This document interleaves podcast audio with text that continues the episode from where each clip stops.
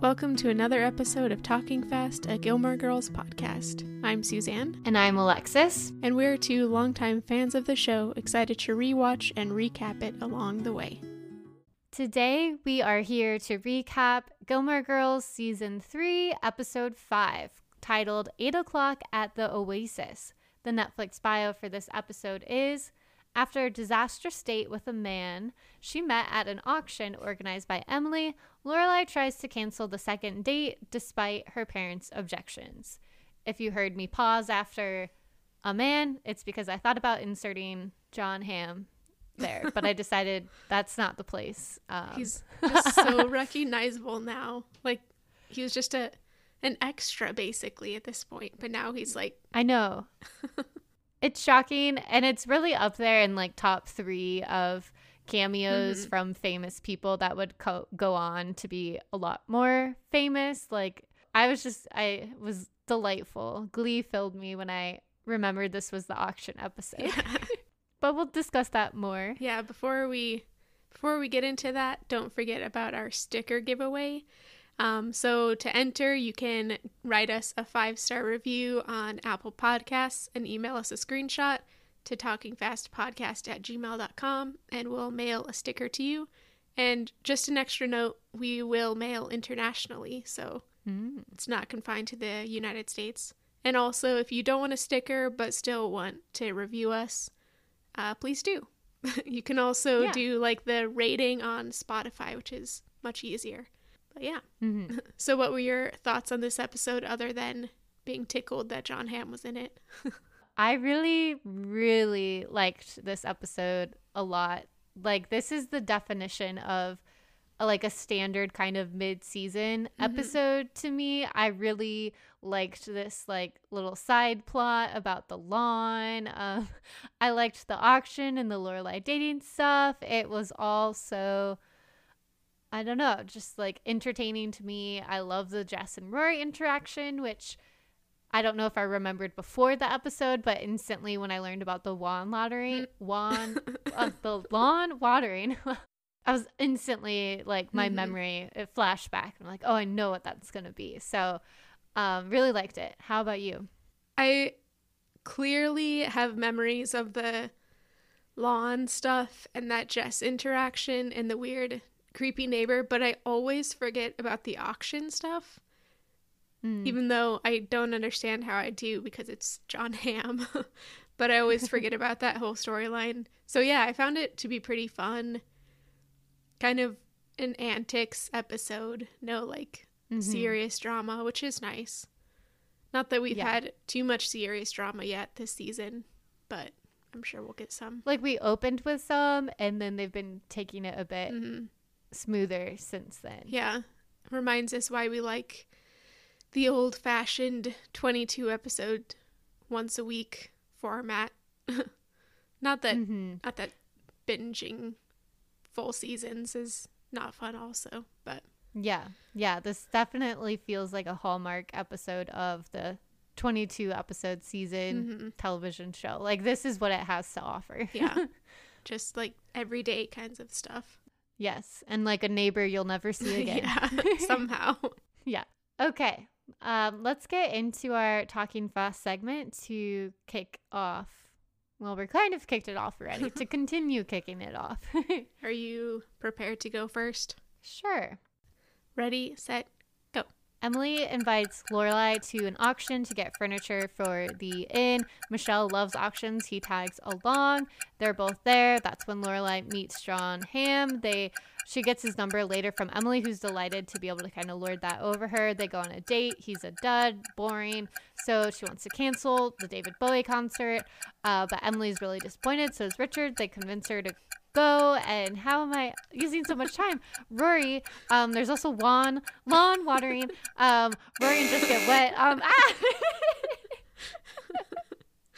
uh, oh. nice. I think I would have had a nice 30 second recap of just the Lorelai plot alone. Yeah. yeah. but then I kind of forgot about everything else. I mean, the lawn stuff is so like minimal time wise. Probably takes up like five minutes of the whole episode, maybe ten. Uh, three times a day, 10 minutes each. Uh, that didn't really work. I was trying to make a reference. Um, okay, are you ready for your turn? Yeah, I believe so. Okay. On your mark, get set, go. So we start off with Luke being grumpy about breastfeeding, and then Lorelai's in, uh, invited to an auction, and Michel goes as well. At the auction, Lorelai meets John Hamm, and then she finds out who he is and sets up a date with him without considering that he's connected to Emily and her social world. Meanwhile, they're watering their uh, neighbor's lawn, and the date goes badly, and Richard gets very angry about it, and then Rory and Jess have a wet moment. a wet moment. All right. I know, sounds different from what it is. I liked your use of meanwhile as a transition as well. Very Netflix bio writer of you. wow. It's completely subconscious. It's just mm-hmm. the genius of my mind. okay. Let's slow down and go to the cold open, which, as you mentioned, features a lot of it dedicates a lot of time to a breastfeeding um, mm-hmm. complaint from Luke. What was your response to this? this was actually my Friday night dinner, mm-hmm. um, and I have a little history lesson to go along with it oh, because oh, good. part of Luke's like he's disgusted by a woman breastfeeding in public, and he goes on this whole tirade about how you know, in the old days, a woman would never do, she would like go to a barn or something to do this.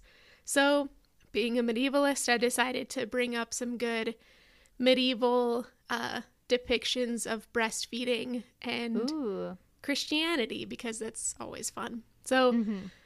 we have the obvious Madonna and Child, which was everywhere in the Middle Ages. It's Mary, obviously, nursing Jesus, a baby Jesus, who Strangely, often the baby Jesuses were drawn with like old man faces. oh. Slightly disconcerting. Mm-hmm. but I'll try and find some pictures to post on our Instagram. And the other one that is really cool that people who are Christians these days refuse to or are often like kind of repulsed by, but during the Middle Ages there was a big trend about Jesus's wound and there's a lot of feminization that happens around it. Um, Jesus, his wound is often depicted kind of as a vagina in books of hours, prayer books. And there's a lot of evidence of people like stroking them, whether for prayer or other reasons. But the one hmm. I I want to talk about is Jesus as a as breastfeeding from his wound, his side wound. Obviously, there's the whole blood of life uh, or blood of Christ and body communion stuff. So there were all sorts of depictions of people like drinking from the blood dripping down Jesus's side from oh. his wound. There's also him birthing um like uh personified Holy Spirit from his wound. Uh, so there's a lot of interesting iconography around breastfeeding. I think it would be pretty safe to say that breastfeeding was not uh, such a disgusting taboo topic as Luke might want to think it is, although in American religious history it might have been. I don't mm-hmm. know that much about Puritan and uh, all the other uh, Protestant groups that came afterwards, how they would have thought about that. But at least in the Middle Ages, breastfeeding was a normal part of life as it is today. mm-hmm. Right. Wow. That took a turn. Unexpected. I know. I know. That is cool. It almost gives me like vampire vibes. Oh yeah, the blood of the life source and whatnot. Yeah, I mean, a lot of old vampire stories are connected to that, especially like as the folklore transitioned with the spread of Christianity. It often became about Jesus, like holy blood and drinking blood, the blood of life, and that kind of stuff. Mm. But also, my critique was that Luke needs to chill out. Breastfeeding is a normal thing. It's not disgusting. It shouldn't be something that you have to hide doing. Mm-hmm. He needs to chill. And also, if he Yeah. wants them to buy food, he should say, you know, to be here, you need to at least buy breakfast. That's an easy thing for a proprietor of a business to say. I would Yeah. think. Yeah. I think we could spend a whole podcast episode alone on this scene. Mhm. um and to like I don't even I don't think we have the time to dive into like the Puritan New England history of it all. But I love I just I'll I'll say that I love how your history lesson um of medieval history illustrates like this the use of saying like oh in the olden days as this like vague sense of like thing to support your own opinion. He's not actually referring to like a specific moment in time there uh to make his critique um when he's the one like sexualizing women's bodies. And that's why he's so scandalized and wants them covered in a you know in the diner and whatnot. I think the only thing that kind of humored me in this is when jess appears Yeah. at the end just because it's a good use of like kind of um body humor i don't not really body Mhm. humor i can't think of the word for it where he like walks down the stairs comes behind the curtain he sees the lady breastfeeding and i think it's just the way milo acts it out he's like oh and then turns around immediately and goes back upstairs like forget if he had to go to school like he's just like i can't Mhm. go that way that was the only kind of funny part i thought Yeah, no, I agree. I also liked that Lorelai throughout the entire interaction was just kind of uh, making fun of Luke and trying to Mhm. like point out how ridiculous he was being, um, which was good. I, I'm sure that there are some some versions of Lorelai we could get that would like be criticizing the woman also, but Mhm. I liked here that she was just like, you know, you're being you're being ridiculous, Luke. Yeah, I liked that she didn't really add to the joke like she easily Mhm. could have. I also wanted to point out before this scene, as they're walking into town, we get clear shots of all the fall decorations. There's a Mhm. scarecrow and pumpkins and stuff. So we Mhm. are officially in fall in Stars Hollow. hmm And the scarecrow has a pumpkin for a head. Yeah, that's pretty so cool. I like that. That's that. pretty good. Very Yeah. Jack Skellington. Define gravity with that one. So from here, the episode continues at the Independence Inn. If you get deja vu by seeing Michel and Lorelai sparring at the counter to be interrupted by a phone call from Emily, you're not alone because that happens again. Um, and I, it just has me thinking. I think we've commented on it before. Like so many scenes open this way.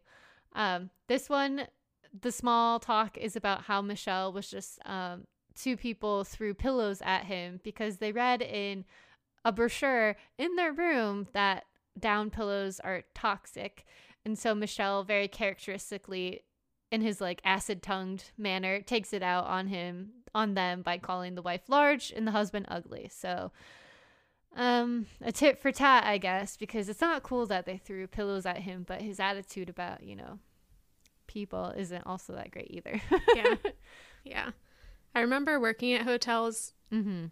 often getting pillow complaints like this. Like you'd have a Oh. Down pillow option or like a polyester fill kind of option. And some people have legitimate allergies, Mhm. so they can't have the down ones. But then other times people would just be like, you know, I've read blah, blah, blah, so I need this. Yeah. And like, we don't, you know, ridiculous. The ironic thing is that they had that pamphlet in the room. Like they could Mhm. have just not put that in there. Yeah. So Emily's call is about an auction coming up, and it's for, I hope I got this name right, the Society Matrons League charity auction. It's kind of a mouthful. mm-hmm. Um, and she's inviting Lorelai. I thought that this was a great gesture because she's inviting Lorelai not to like spend time with her like we've seen in the past, but because she thinks it's something that could actually interest Lorelai, and she might actually find some good things to bid on. Um, I thought it was nice, a nice Mhm. gesture, and Michel is is ecstatic. Yeah. Yeah. Lorelai makes a lot of jokes about the like matron league, um, like old people jokes. And I think they kind of open themselves up to that by identifying as matrons. Mhm, That's true. My thing that I noticed in this scene in particular is when they start the call before Emily's made this offer, Emily offers some helpful, constructive criticism to Lorelai about how to answer the phone. And Oh I gave this moment my Jess Sass attack because after Emily has said you need to identify yourself when you answer the phone, Lorelai says, Independence Inn, major disappointment speaking, which is just like a very, very good joke. A really great way to turn Yeah. around the criticism. It also reminds me another hotel anecdote. At one of the hotels I was working at, like you always have a script when you answer the phone, and we would get um, like secret shopper type phone calls that would record us throughout an entire conversation to see if we were like answering it correctly and then leading Oh, people through a reservation correctly. And then they would send that to my boss with a rating. And we had like a competition on who would get the highest rating. So wow. Emily is kind of right. Most hotels probably have some sort of uh, identifying information. Did you win the competition? I think I did once, Oh, nice. but only because I was trying really hard. And after that, I was just like, okay, Mhm. this whole charade is ridiculous. You just rode on the coattails of your success from the first Yeah. win. yeah. Yep. Exactly. Yeah, okay, good. Uh that and one last note about the scene as well. This episode features like a small Michel plot line with Lorelai where he goes along with her to the auction. And it just had me thinking about how we haven't had a lot of plot lines with Michel. The only other one I can think of is when his mom visited. But I just thought it's a little weird because I I often think of Sookie and Michel as kind of on the same level of supporting character. I mean, Sookie's probably a bit higher, but I was just surprised to kind of look back at the first two and some seasons so far and be like, wow, he really doesn't get much at all in terms of characterization or story. And I wonder if that Yeah, is just like a writer choice. Was the actor not available? Like, I don't know. I just think, I guess in my memory, I thought he had more stuff. Maybe it comes later. Yeah, they're kind of. It was kind of similar with Lane. Like in the first two seasons, mm-hmm. she barely had any storylines. And now she's finally getting her day in the sun. So, Yeah. yeah, I wonder what like what it what's the turning point for the writers room to decide to give a side character more story. yeah. But Oh, to be a fly on the wall. yeah. In the past, I'd have to time travel and turn into a fly. yeah. Be- I don't know, maybe Oh, sorry. I was just about to go into some time travel conjecture. That's a tangent we don't need. Maybe another day. Yeah. so, yeah, Michel is really excited to go to this auction. He's got strategy ideas. And our next scene is at home. Lorelai and Rory are returning from getting pizza or whatever they were doing. And Rory goes inside. Lorelai goes to get the mail, and then she is like bombarded by this new neighbor whose name is Dwight. Yeah. Um, I didn't catch his last name. I don't think he says, but he's staying at Beanie Morrison's old place. Yeah. they have quite a back and forth about that. Mhm. And he is super excited to be in Stars Hollow, um, to get out of the city, it sounds like. And he's annoyingly cheerful and positive.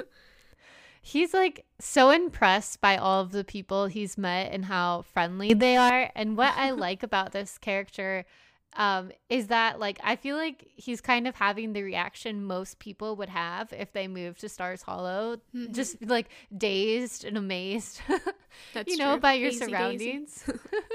Yeah, that's true. And Lorelai tries to kind of wrap this conversation up and go back inside, and she says, you know, the polite thing that people often say without any meaning behind it, like, Mhm. "Oh, if there's anything you need, just let me know." Oh, and dear. He jumps right on that. Uh, and there is something he needs. He needs somebody to water his brand new lawn while he's away on a business trip. Uh, so Lorelai gets roped into that. He was giving serious serial killer vibes this whole time, like forcing Lorelai to come over at that moment. Mm, Thankfully, they didn't go inside. Otherwise, that would have been really creepy. Yeah.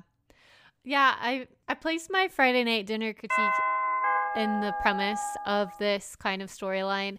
I think I maybe just wanted like a light-hearted critique for once. I don't know. but I wanted to critique this kind of behavior, which I feel like a lot of people it happens in a day-to-day life where it's the classic like, "Oh, what are, are you free on Friday?"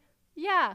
Okay, can you help me move my couch? Like Yeah. the way of like roping someone in before you're asking them um what you want from them and the fact that this is just a stranger totally like roping her into this and then he adds on further terms once he's gone like oh can you water Mhm. the plants inside oh can you water more times a day and they don't even know each other uh, yeah.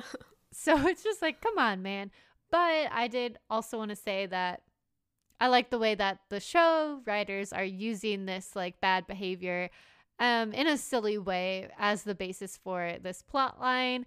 Um, which will like also include his really wacky house interior, uh, his ex-wife. Like it's just got like quirky details that I really I vibed with. You know, I think we've said before like certain filler episodes will just be like, oh, I like this or I don't. It's really personal preference. And this one was just like tickling me, as we said earlier. and it gets the big like wet Rory and Jess moment later on. Oh yeah. Like uh almost like a notebook type of scene. exactly. Had the like potential. that I I'll say it more than I don't know. I'll wait. I'll wait. I'll, I want to talk about the water of it all later. I'll wait. Okay. I did have a Uh. conjecture or a question about this Dwight scene. He it sounds like Mhm. he's talked to Babette. and yeah. I imagine that Babette also got annoyed by him and somehow sidestepped out of doing this lawn stuff. And I Mhm. just want to see Babette and her like her specific way of interacting sidestep out of a commitment like this. I think that would have been so much fun. I agree. Later on, we learn he got the Lorelai cell number from Babette, so I think there was a certain like pushing him off of, oh, you should really go Yeah, talk to probably. Lorelai, sugar, or whatever she says. yeah. That's a good point. We need more Babette. Have we seen her at all this season? I believe in the town meeting Oh yeah. Last episode at least, but it's too. been really brief. yeah. We haven't seen Sookie in a Mm. while either. Um, Yeah. I feel like we notice these kinds of things when we go so slow. Yeah. Where know. are all the people? I was realizing the other day the last time I did a full Gilmore Girls rewatch was now like a year and a half ago. It's the True, longest that's I've such ever a gone. good point.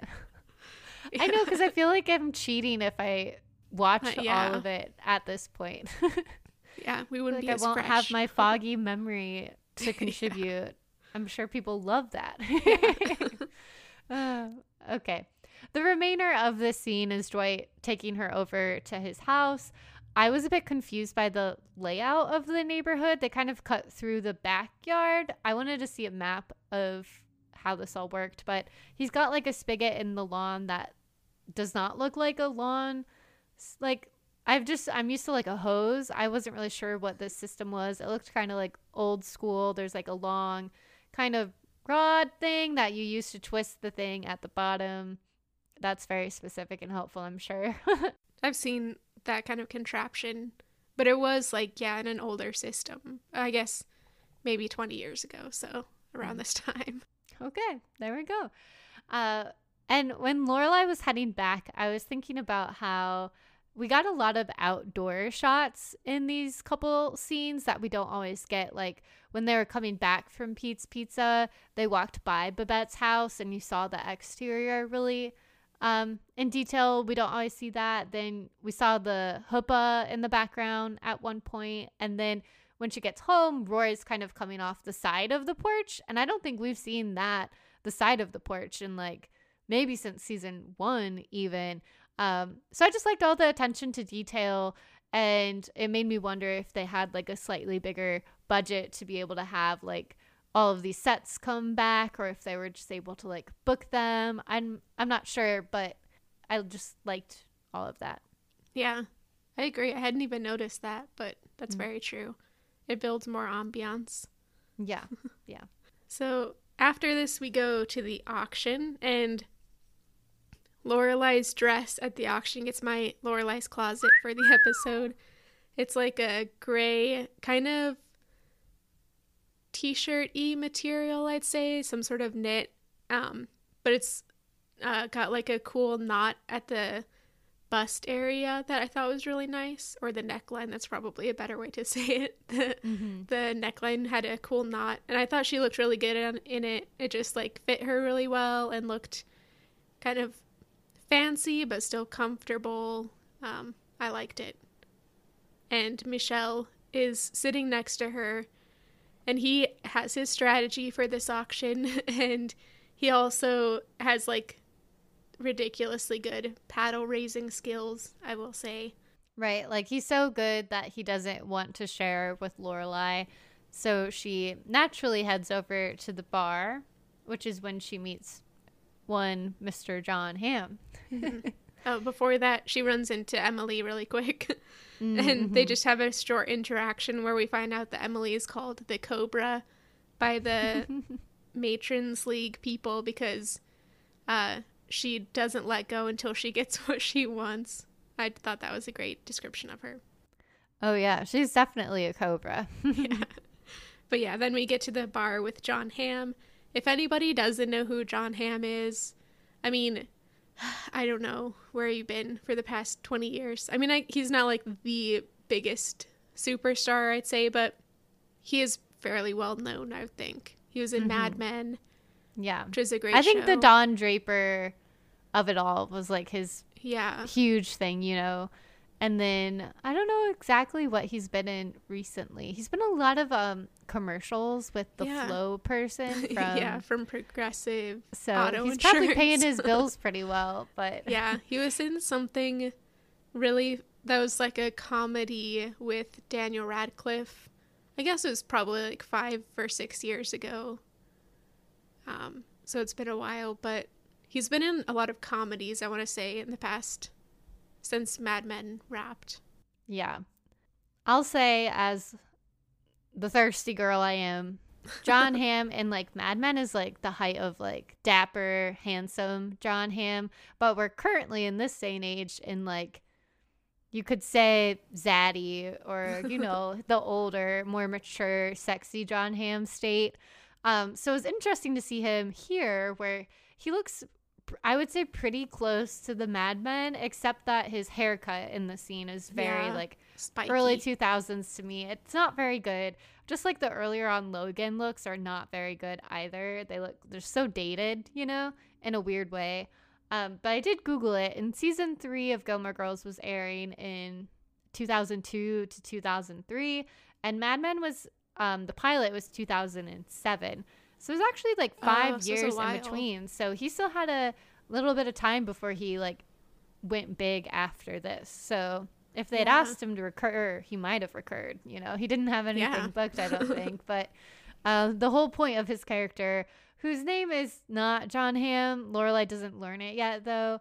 Uh, but the whole point of him is that like she's impressed now. They have good flirting over the Merlot because he gets the last glass, so they playfully bid for it, which was cute. And then he, and I think like a very suave move, splits the glass with her, and she calls him Solomon for that. That's kind of like her nickname for him. Um, and then he goes away to go like bid.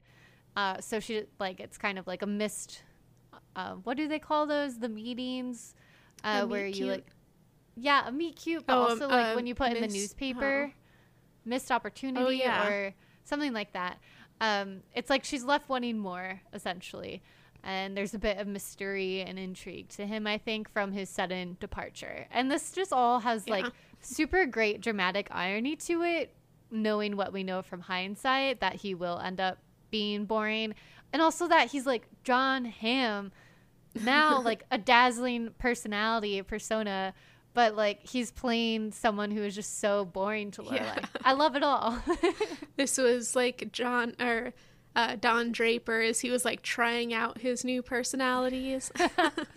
hmm I also I almost had a Rory's bookshelf in this scene cuz and I decided not to choose it cuz I'm not 100% sure, but it was for the Solomon nickname. Mhm. I think does this have to do with the Bible story where there are like the two wives and Solomon has to mediate between them and splits a baby. Yeah. I think. Yeah. Are we gonna have to put a warning on this episode? We oh gosh. from the That has start been a bit graphic. yeah, maybe. yeah, I Oh, think I'm, funny. I'm pretty sure that's the reference, Yeah, I, but it is. Yeah. that makes the most sense. Well, moving from here, the next scene uh, is a Friday. It's a very like a short scene that is a prelude to the Friday night dinner that is to come. Lorelai is on the phone with the auction, the matrons, the people, um, trying to get the number. They are, of course, saying that's confidential. So she spends a few minutes trying to persuade them through a variety of strategies. I won't get in too much. Um, Rory is just overhearing all of this, observing it. She's laughing, seems quite amused by this. And then she tells Lorelai afterward, like, you know who would have his information. It's Emily. And Lorelai's kind of like, uh, no, I don't. I don't want to ask her for that information. Uh, but I also wanted to just highlight in this scene that this is like the first person we've seen her pursue romantically since all of the stuff with Chris went down. Oh, yeah. And I was thinking about the timeline of that. And, you know, Sookie's wedding was at like the beginning of the summer. And now we seem to be pretty securely in fall. So, like, I'm not one to judge, but in my opinion, I feel like that's a good chunk of time. Like, I feel like Mhm. this is a good time for her to be like getting back out there uh, with someone. Um, and it's nice to see her having interest. And I feel like Rory is really conveying that support of her too, uh, which I thought was really sweet of Rory to be. Um, she's not like hung up on the Chris of it all, you know, which I would get, but she's very like um, encouraging of Lorelai getting his number and stuff. So I just thought it was like a good, I was like, good for Lorelai. Go get out there, girl.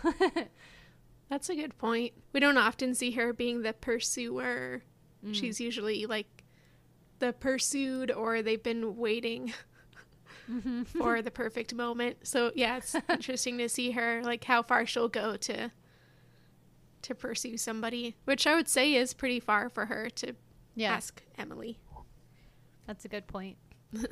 Which brings us to the next scene, which is that Friday night dinner. And Richard is making uh, an appearance. It is somewhat brief, but he is here for once. And Emily is, uh, at first, concerned about the pork that they're eating. Richard has some sassy comeback about how pork is bred differently these days with less fat, so that means it has less taste.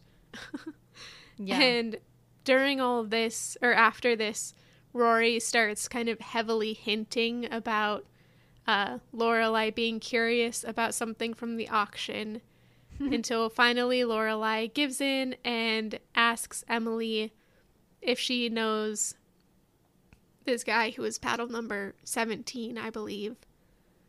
And we get John Hamm's name, which is Peyton Sanders. And I've never heard a more pretentious, like New England upper white, upper class white name than Peyton Yeah. Sanders. and it made me think of Peyton Manning, like the only other Peyton Oh, I've ever yeah. heard of. So that tracks as well with your point about like New England um, Mhm. white guy.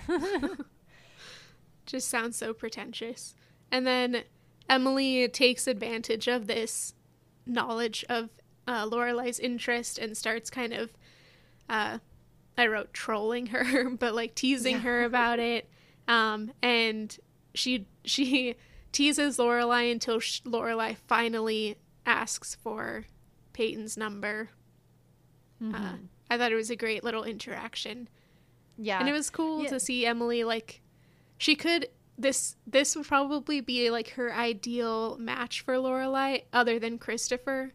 So she was excited, I think. Yeah, it was amusing to see Emily so gleeful about getting the upper hand.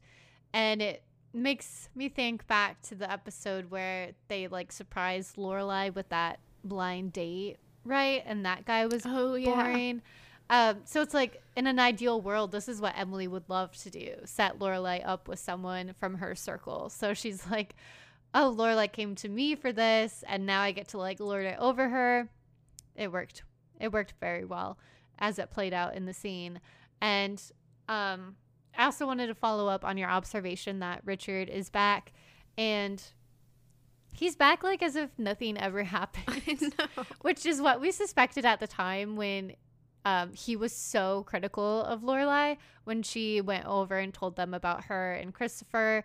And then it just had me thinking about like they the following episode her and emily like work it out a little bit about that conflict they don't come to resolution but they address it they never did that with richard and i didn't realize that was something like that's something i'm seeing now through our recaps um that like richard really is not there as much as i thought and when he is like sometimes they just like leave plot lines hanging with him it seems like and i feel like it's a a disservice to the character of Richard because um when they have like had him and Lorelai have scenes and whatnot, it's like fantastic. So I don't know. Writers avail actor availability. I'm not sure what it is, but um, yeah, he's just back like making his funny little comments. Um, he says it's like the great joy of his life to be able to provide Emily with useless furniture and someday they'll just be standing in the corner looking at their furniture. So like it's all great. Like it's the Richard we know and love, but it's like where were you, buddy? yeah.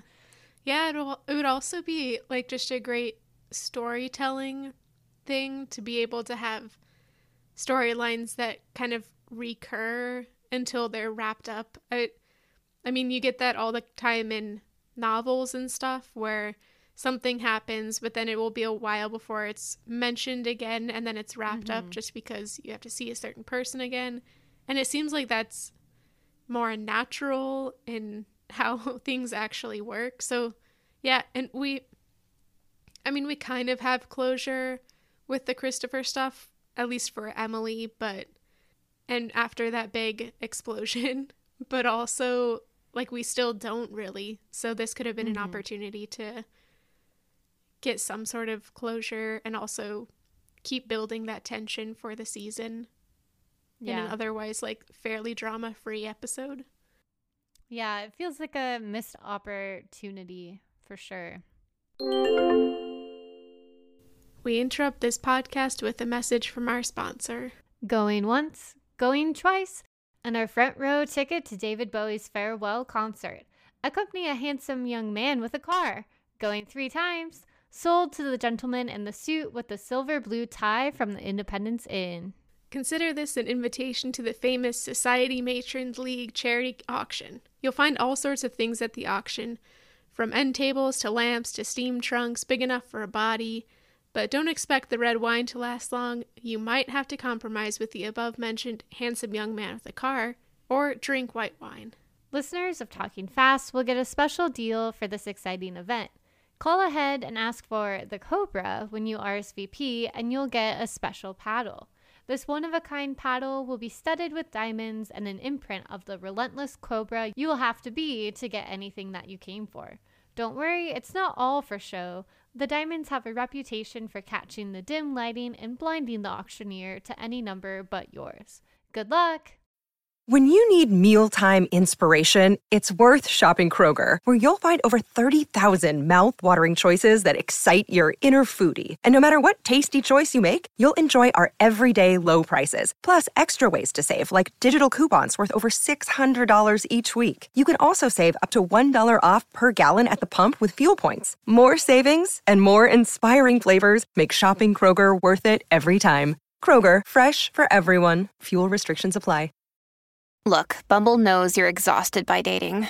All the must not take yourself too seriously and 6 1 since that matters. And what do I even say other than hey? well, that's why they're introducing an all new Bumble with exciting features to make compatibility easier, starting the chat better, and dating safer. They've changed, so you don't have to. Download the new Bumble now. Well, all right. Moving forward to the plot lines they did right. um, we I think this is like a Monday morning. It's a like before school and work sort of scene where Lorelai and Rory are running late, but they remember that they need to still water Dwight's lawn. Um, so they go over there only to discover that he's left this note for Lorelai asking her like, "Hey, thanks for doing this. And by the way, can you also go inside and water my plants every day?" So rude. Um, but I will say, this allows us to enter Dwight's home. Yeah. And what a shock that is. it's like a tiki bar, Yeah. but it's his house. Like, I was shocked, highly entertained by this. I think about the set designers who were tasked with creating this. I'm sure they had a lot of fun. It paid off. Like, there's a lot of little details that we could point out. Um, my favorite is my Rory's bookshelf, which is this. Um, it's like a cuckoo clock. It's like pops out and it's eight o'clock by the Oasis. So it's like the hmm episode title. He's got just this like cuckoo clock to go along with the Oasis theme because he calls his house the Oasis. So uh, Rory is like over standing by the mantle, and all of a sudden the little figure pops out and the song plays, and Alexis Bledel's face. Like the her expression here is top notch comedy. She looks like so confused and disturbed at the same time. Um, but this is a reference to a song I'm not familiar with, but it's called Midnight at the Oasis by Maria Muldaur. Um, and later on, like the little cuckoo clock sings, I think it's like three or something. So he has it programmed to do all these different Wow. um, hours. But I thought it was a good detail. he definitely committed to the theme. and his house was also my Stars Hollow moment for the episode. I don't think that there's another place that could have supported a character with such a ridiculous house. Um, he does have like all the bamboo type furniture that you normally see outside, and he's got all sorts of like um, appropriative masks and totem poles and stuff from all these uh like stereotypical uh like ideas of indigenous cultures and stuff like that. And it's just ridiculous. It's like so cheesy. You can he's got a little bar and you can imagine the only thing he makes are like pina coladas and daiquiris mm-hmm. and every single evening he sits there drinking a daiquiri mm-hmm. and he's just so ridiculous and it could only happen in stars hollow Yeah. just because it means he matches everybody else in town everybody else is weird as well I know. Like, did he really want his plants watered, or did he just want them to go Yeah. see his house? so. And he says, like, "Oh, I have some board games you could play," and then he's got this cabinet like full to the brim of board games, uh, which was also impressive. Everything was just like in excess in his um house.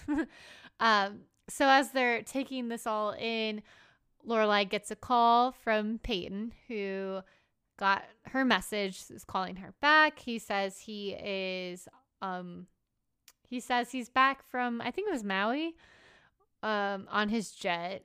Very fancy guy. And he invites her to the David Bowie farewell concert uh, on a date, which is like quite impressive. deal Yeah. And then he says, like, "Mm, that's too far away. Like, let's meet up sooner. So then they agree to go to dinner the next night.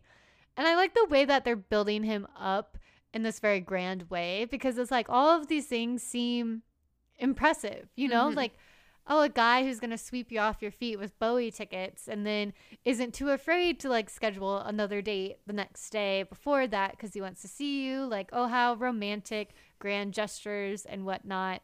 Um, yeah, I like that they're building it up only to like knock it all down later on. yeah and so swiftly i'm just so surprised that we haven't gotten that many like super big name music references outside of like lane's references and stuff and the only other concert we've seen was the bangles which i mean they're well known but not nearly as well known as david bowie I can't I can't believe Lorelai even considered turning down this ticket no matter how boring he is. But That's what I'm saying. Yeah, I'm we'll get to that later, but I completely agree. And that's almost a sign that this won't go well because it's like you're telling me they got David Bowie to cameo on Mhm. Gilmore Girls. Like there's so no way we're going to that concert. yeah. Uh, we don't even go to the date though, because the next Right. episode or the next season, the next scene is Lorelai getting dressed and she's kind of debating over her different dresses. Finally, she changes one last time, and I guess that's the outfit. That was my Lorelai's closet. Is the outfit she decides to wear to the date. Uh, the the top is this like black and red shirt, and the it's like sheer with the camisole underneath, and it's this kind of abstract floral pattern. Um, and she's wearing it with a black skirt, and I thought it was just like a really good, sleek look on her for this dinner date. And I liked that it was also the scene was like Rory giving her advice about what to wear. Lorelai saying like, "This is my final outfit," and it's like a brown outfit or something, and then immediately going to change it. It was not her final outfit. Uh, it's all just very like charming and very them, you know. hmm And Rory's reading the entire time, doing some sort of schoolwork or something, or just reading a book. and as soon as Lorelai is dressed, the doorbell rings. She tells Rory, like, if it is. If he's not as handsome as she remembered, then Rory should pretend to be sick at some point soon. But as soon as she opens the door, she tells Rory that Rory feels very well. And that means that Lorelai approves of him. Of course, it's John Hamm, so obviously he's standing there looking handsome. And he's got an mm-hmm. impressive car. And that's all we see of the date, sadly. Yeah, this is the last we'll see of John Hamm Yeah. on Gilmore I can't Girls. believe it. Gone too soon. Yep, never forgotten. Yeah. After this, Lorelai gets home and she wakes up Rory and tells and it's early. It's only like 10:30, which is late to me, but early to get home from a date, I guess. Mhm. and she tells Rory about how boring Peyton is. He spent like the whole evening talking about his car and it was just painful for both of them and Rory also used this descriptor which I think is weird and I've never heard outside of this. Lorelai mentions that he goes on about wine and Rory calls him a whiny. But I've only ever heard people who are into wine called winos. Mhm. And I like that much better than whiny. But the final verdict is that Lorelai isn't even going to go to David Bowie, which is just ridiculous. Like fake it for one more Right. one more date, you know? You don't even have to talk. I I absolutely agree. And I was thinking like how much talking is there really at a concert anyways? Mhm. Like I would totally suck it up for that opportunity. yeah. You know, one thing Lorelai says is that he didn't find her anecdote funny. And I think that is like the kiss of death for anyone dating Lorelai. Like Mhm. that's true. you have to think her anecdotes are funny. Like she's just a funny person, and if you don't find her funny, like it's not gonna work. yeah, if you didn't find her funny, you'd probably find her really annoying. So it's one Yeah. or the other. But yeah, bad date all around. And it seems like that's going to be that, which is kind of like it would be a very abrupt end to a storyline if that was the Yeah. end of it for the episode. But it's not quite. yeah, we learn that the story is not over. The following day, the next scene, Lorelai's once again at work, and Michel tells her that Emily called and said the auction delivered a lamp to the inn that is supposed to go to Emily, and vice versa. So after work, Lorelai heads over um, to go do the lamp swap, which is the next scene. And um, did you? Oh, sorry. I shouldn't, you know, brush over that. Michel also had something delivered, which was an 18th century bleeding bowl. Fascinating and gross, I thought. yeah, yeah. Just to add to our graphicness. right, right. um, so to continue, this was my kind of theory for the episode is this lamp mix up because Emily says, you know, this is so unlike the auction. You know, usually it's so well organized. And we already heard she's the Cobra who gets everything done at these events. So I'm thinking she managed the mix up so that Lorelai has to Ah. come and exchange the lamps so that she can ask her about the date. Lorelai says like our names are both Gilmore, so it makes sense that they would mix them up, which I think is a good answer as well. But that was my like my conspiracy theory. Yeah, I'd agree. yeah, okay, cool.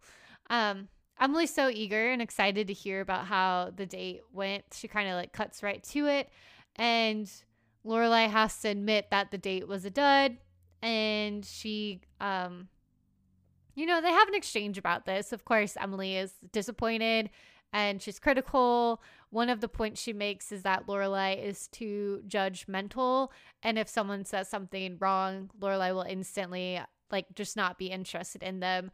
I felt like that was like actually a kind of spot on assessment of Lorelai's character as judgmental. Um, but with that said, I really don't feel like Emily has really any ground to stand on here.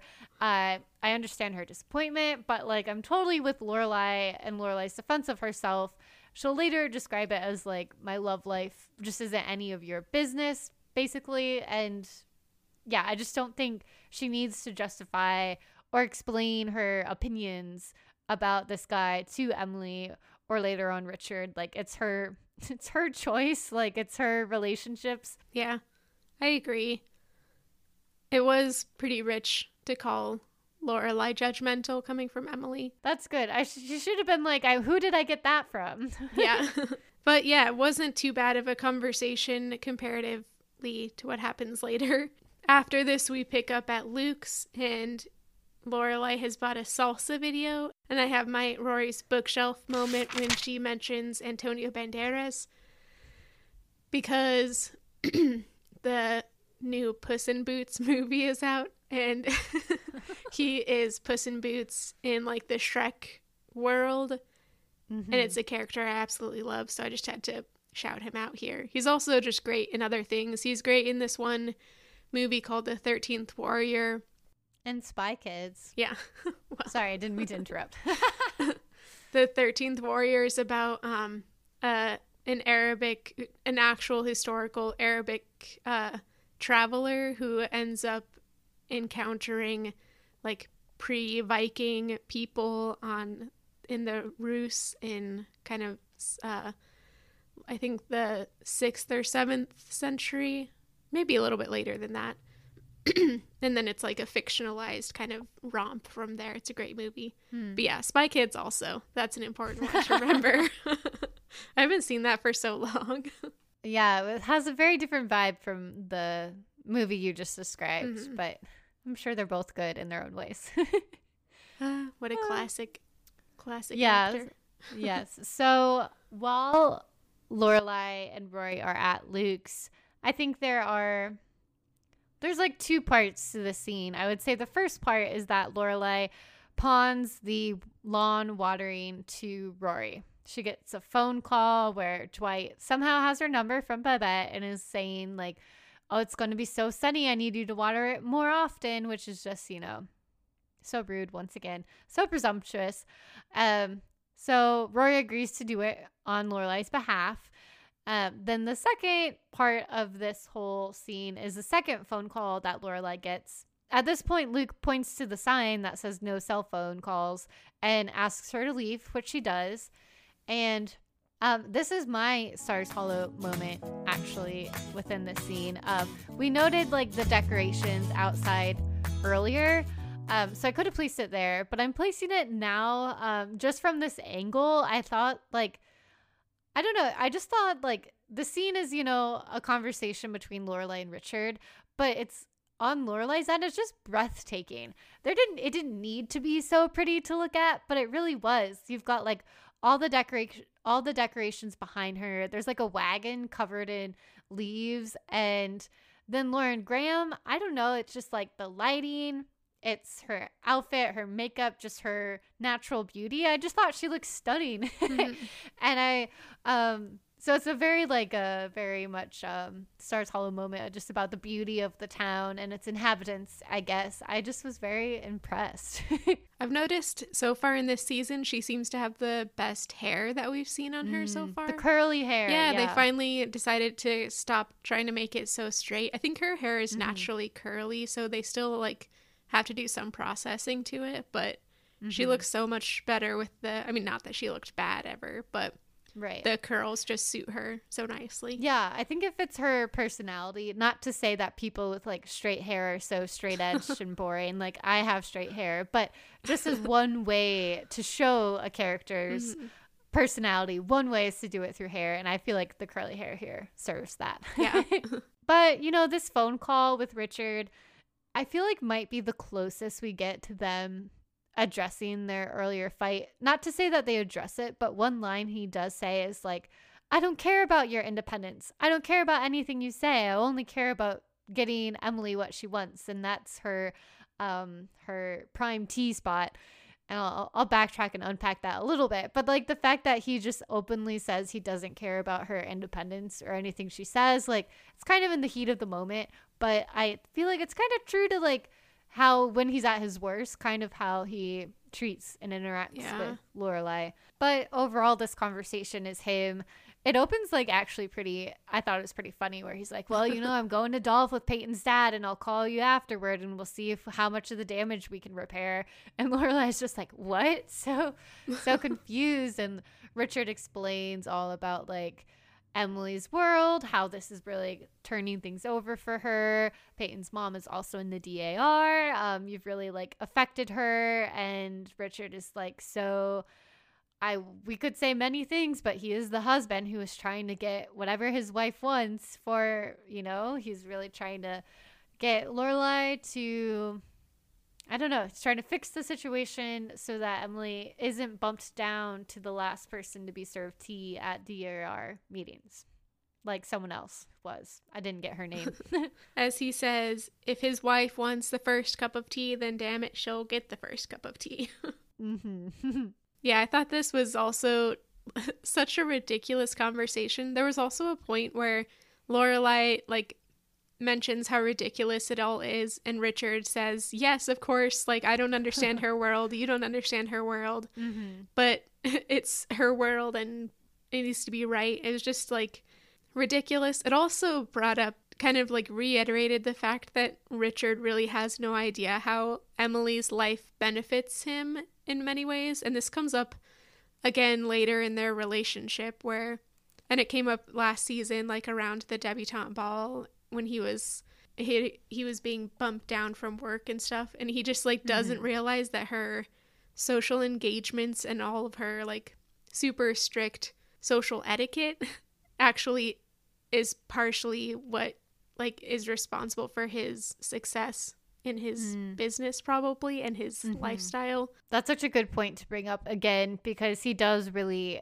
view it as her world. He thinks it's Mhm. just separate. It's like a a rational separate world, but it's actually quite tied to what he views as his like rational business world. They're not really they are the same world. Mhm. Um and hers is in service of his and vice versa. So, yeah, fantastic point to bring up again. Yeah. I think Lorelai does a fairly good job though of kind of pushing back against all of this cuz it is all ridiculous. It's her own Mhm. dating life. She can do what she wants. If she doesn't like a guy, then that's that. But we'll see the conclusion of that in a couple minutes. Yes. But first we get Yay. the fun Rory and Jess scene. I yeah, this memory these memories were just coming like rushing back at this point as Rory heads over to go water the lawn. Uh first we get her going inside to water the plants and we get like like the last kind of portion of the Dwight storyline. he had previously mentioned his ex-wife who was like abusive and really cruel to him, I guess. And here Rory overhears this voicemail from her, which she's like raving mad and demands her board games back. So I guess he stole those from her. Um, Wow. And I don't know. Again, Rory's expression as she's listening to this is really humorous, and she like just eventually leaves. I don't know if she finished watering the plants, but she was like, "I, I do not want to I do not want to be a part of this. Yeah, and then as soon as she gets outside, she goes to turn off the water sprinklers and accidentally turns them on higher and can't get them turned off. So she becomes soaked and she starts mm-hmm. freaking out. She goes and pages Dean, and we get another Unabomber reference. yeah. I have to point this out.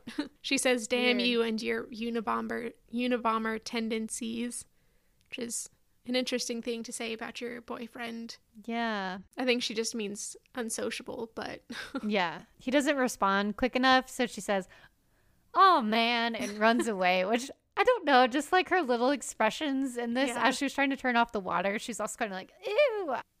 part of it was made so funny because it was just like there's no background, there's no music playing, like there's no soundtrack to this part, so it's just like the sound of sprinkling water and her every once in a while saying, "Oh gosh, oh man," and she starts running into town. Who knows where? She, like maybe she was trying to go to Dean's house now, or go to see Luke, or just anybody, but. Right. She runs into Jess, who is reading and walking. I used to do that all the time. Really, I was actually going to say seeing him do that made me think um when I was younger, I would like walk or bike to the public library a lot before I could drive and then I was a classic midwestern person. I just started driving instead of doing the thing that was good for me in the environment. Anyway, and on my way back, I would have all my books and I would want to like read while I was going home, but I was not very good at that. I didn't do so well. Um, so I usually didn't do it. And part of me was thinking maybe, you know, just like I do blame Rory for running into him, but he might have seen her coming if he wasn't reading. It's not Yeah. necessarily safe, you know, you shouldn't text and drive. Maybe you shouldn't read and walk either. I'm mm-hmm. not sure. Could be a controversial take. No, I'd agree. Unless there's an, like an empty sidewalk, you probably shouldn't be trying to read and walk because you will run into people, which is what happens here. She runs into him. He and like attempts to explain what's happening. He goes immediately off to the oasis and turns off the water, getting soaked in the process as well. And then we begin an exchange of awkward and like sexual tension filled nonsense words that they say to each other. He asks like is everything good? She says, "Yeah, everything's good." And they kind of go back and forth and their like eye contact is just like smoldering and they're all wet, so it's like the classic romantic comedy like kissing in the rain mm-hmm. except that it's from sprinklers and they mm-hmm. don't kiss. This was my gazebo moment, by the way. I almost forgot that. The entire Jess scene here, because it's just so iconic. this was also my gazebo moment. I was actually thinking it in terms of ranking like Jess and Rory moments. I actually think this might be like my top Jess and Rory Oh, scene from what we've seen so far, uh, which is like big. But as I was watching it, I, I don't know, I had like a lot of, a lot of different thoughts about it. But the way you categorized it as like a classic kind of like romantic comedy or romance movie moment, I think is so true. And it uses that trope of like the, um, you fell in the water, which was like season two of Bridgerton most recently did this Yeah. so well. Um, or you got caught in the rain, all of these different moments, like it plays into that trope. So you're like, you're watching it and you're kind of like expecting something. I don't know what it is like about them just being drenched. Maybe it like makes them more vulnerable. Um, I don't know. Thinks about taking off clothes. Like, you know, that's kind of how the trope goes. But they both look so attractive. Like Rory with her little like she like her Bambi eyes and like her wet hair, like and then Jess with like the sweater that is then like sticking to his body. It was just very like it's very g- good. I can see why they're both like having such meaningful eye contact as a response and like the chemistry is just off the charts.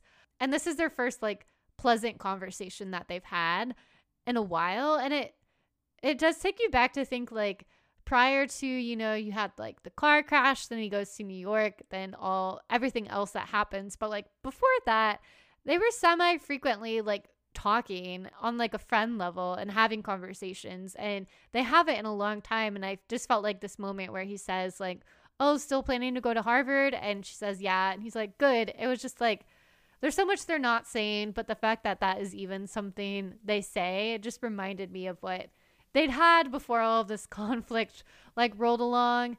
I don't know. It was so delightful. And the whole like it's also a little bit of Prince Charming and damsel in distress kind of thing where he oh, fixed Oh, yeah. like the water for her. But I will say, I don't know, it still worked for me. I maybe it's because I'm not very handy. So like I could see myself in the situation and if Jess Mariano helped me out, like I think it would go about the same as it does here, but I would not accept a page from Dean to interrupt it. Yeah. It also, like him asking about her going to Harvard, kind of reminds me of the why did you drop out of Yale scene in a few seasons. He's like proving that he knows her, and like this is just kind of him checking in on her. Yeah, I love Mhm. this scene. Is so, so like filled with meaning, so pregnant Yeah. with meaning, if we're going to continue with that theme. I also like the ending of the scene where they're interrupted by the Mhm. page from Dean and Rory says this. She's like honest about how she had asked him first and he's to be over there and just like wordlessly turns on the water like back on Yeah. so that she'll have an alibi. And this was so like um it was a 180 from the season 2 scene where they're at the house and Dean is coming over Yeah. and just like makes all these comments. He's taking forever to leave. So then Dean finds him there. Now it's like, is this a more, I don't know, like why? I guess my question for you, I have some thoughts about it, but like, why do you think Jess reacts so differently in this moment? Like, he doesn't give her a hard time and he just leaves so that there won't be further conflict between him and Dean here. I have no idea. Maybe it's kind of because at this point he knows that Rory likes him, and so like continuing, but he, that she's also chosen Dean, even knowing that they have the connection. It's not like just a hypothetical anymore. And then, but I, I don't know, because maybe it's also like in deference to Shane, which after last episode, I think it probably is not the case.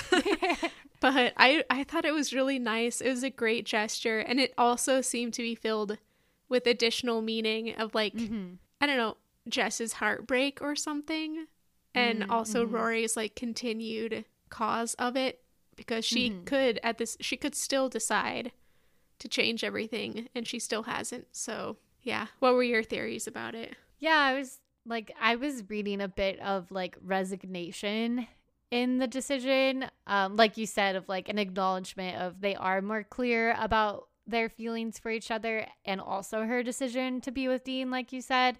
So, and it made me think back to the conversation he had with Luke last episode about like, I'm not going to wait around hoping she's going to like change her mind. But it's kind of, it's a little funny though, because in that same thing, he kind of critiques Luke for always being there for Lorelai, doing everything she needs. And it's Mhm. like, when Sure earlier, like he had to convince Rory. He was like, "What's wrong?" Like she wouldn't at first tell him what was wrong, and then he like wordlessly immediately went to go help her, and then it's like, so you do kind of. You do kind of, you're still kind of there. Like he, I think he is kind of trying to move on, but of course it's like impossible. Um, so I like I read some res- resignation there, but also that like unspoken meaning. Um, and the fact that like this action is what will have you know Rory appreciate him more this more like mature response and it's kind of like a see how I've grown see what you're missing out on kind of thing that might be like subliminal I don't think he's thinking that explicitly but that's it's how I feel when I watch it you know yeah. yeah, I'm sure like that night while Rory was in bed thinking over this whole thing, she was like, and now he's so mature too, Mhm. or something along that line. If she was thinking logically about anything at all. oh I'm sure she was thinking about it I don't know Yeah. I would be thinking a lot about it but in a different way. yeah yeah so that whole the whole tension of the episode in that 2 minute interaction.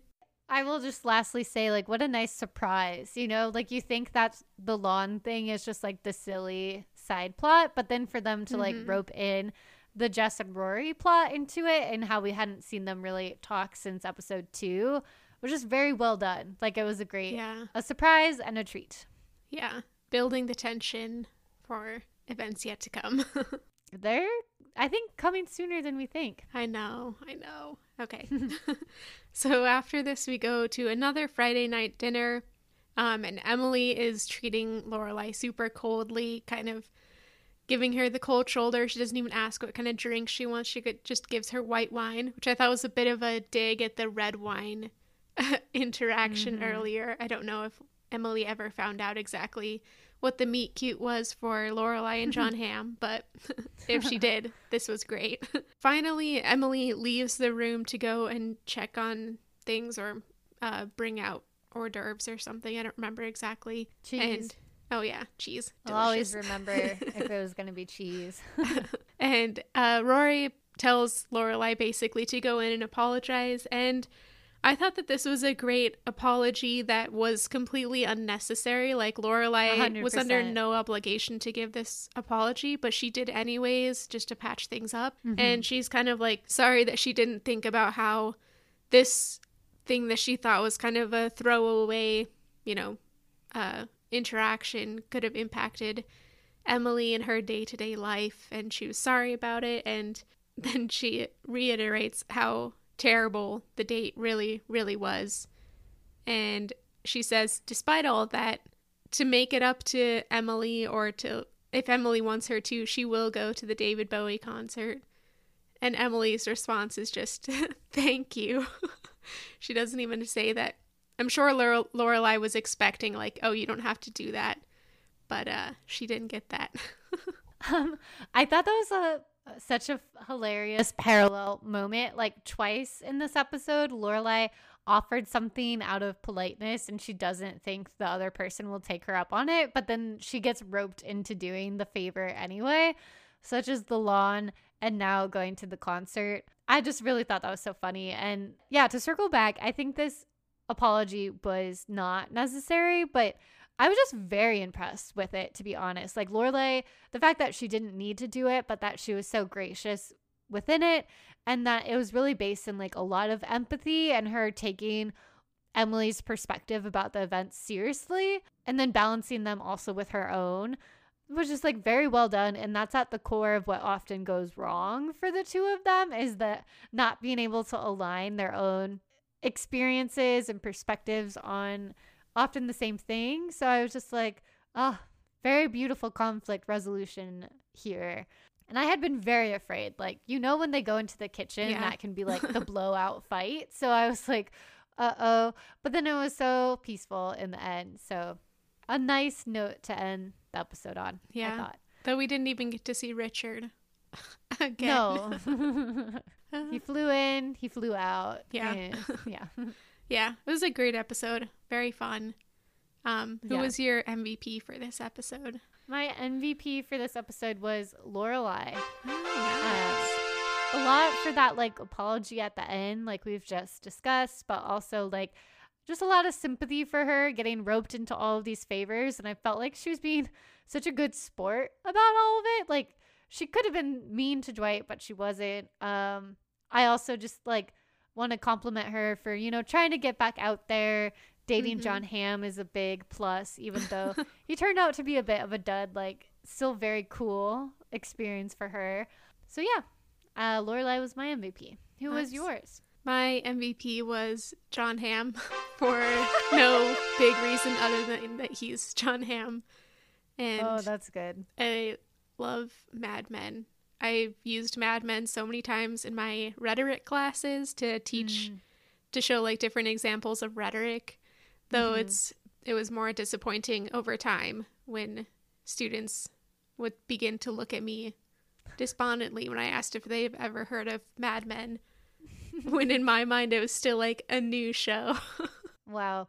Mad Men is up there for me as well in a mm-hmm. show that like I will periodically rewatch yeah. and it still has so much to offer yeah. and I love like um realism as a literary genre, but I feel like as a TV genre, Mad Men is just like the height of it, it just is so good. I love that show. Yeah. And it's like so nuanced. You could easily watch it on the surface level and get all sorts of toxic masculinity stuff. Mm-hmm. But if you look at it more closely, you don't even really have to try that hard, but it's clearly a critique of all of that. So Oh yeah, I love yeah. it. People will be like, "That show is so sexist," and it's like, yes, that's the point. yeah. It's showing how that world is an environment is sexist. They're all terrible characters. I mean, with some well, except exceptions. some. Yeah, yeah, but you know, we'll say, you know, this isn't a Mad Men podcast, I Yeah. guess, but Not yet. not Anyways. yet. We'll see. Yeah. Now there's a show that would take us even longer to recap. It has Yeah. a lot of seasons. yeah, that's true. Okay. Well, some someday. talk soon about Gilmore Girls. Yeah. Not Mad Men. yeah, talk soon. Thanks for listening to Talking Fast, a Gilmore Girls podcast. Don't forget to rate and review us and share us with your friends. Join us on Instagram and TikTok at Talking Fast Podcast. And join the conversation by emailing us your thoughts, talkingfastpodcast at gmail.com.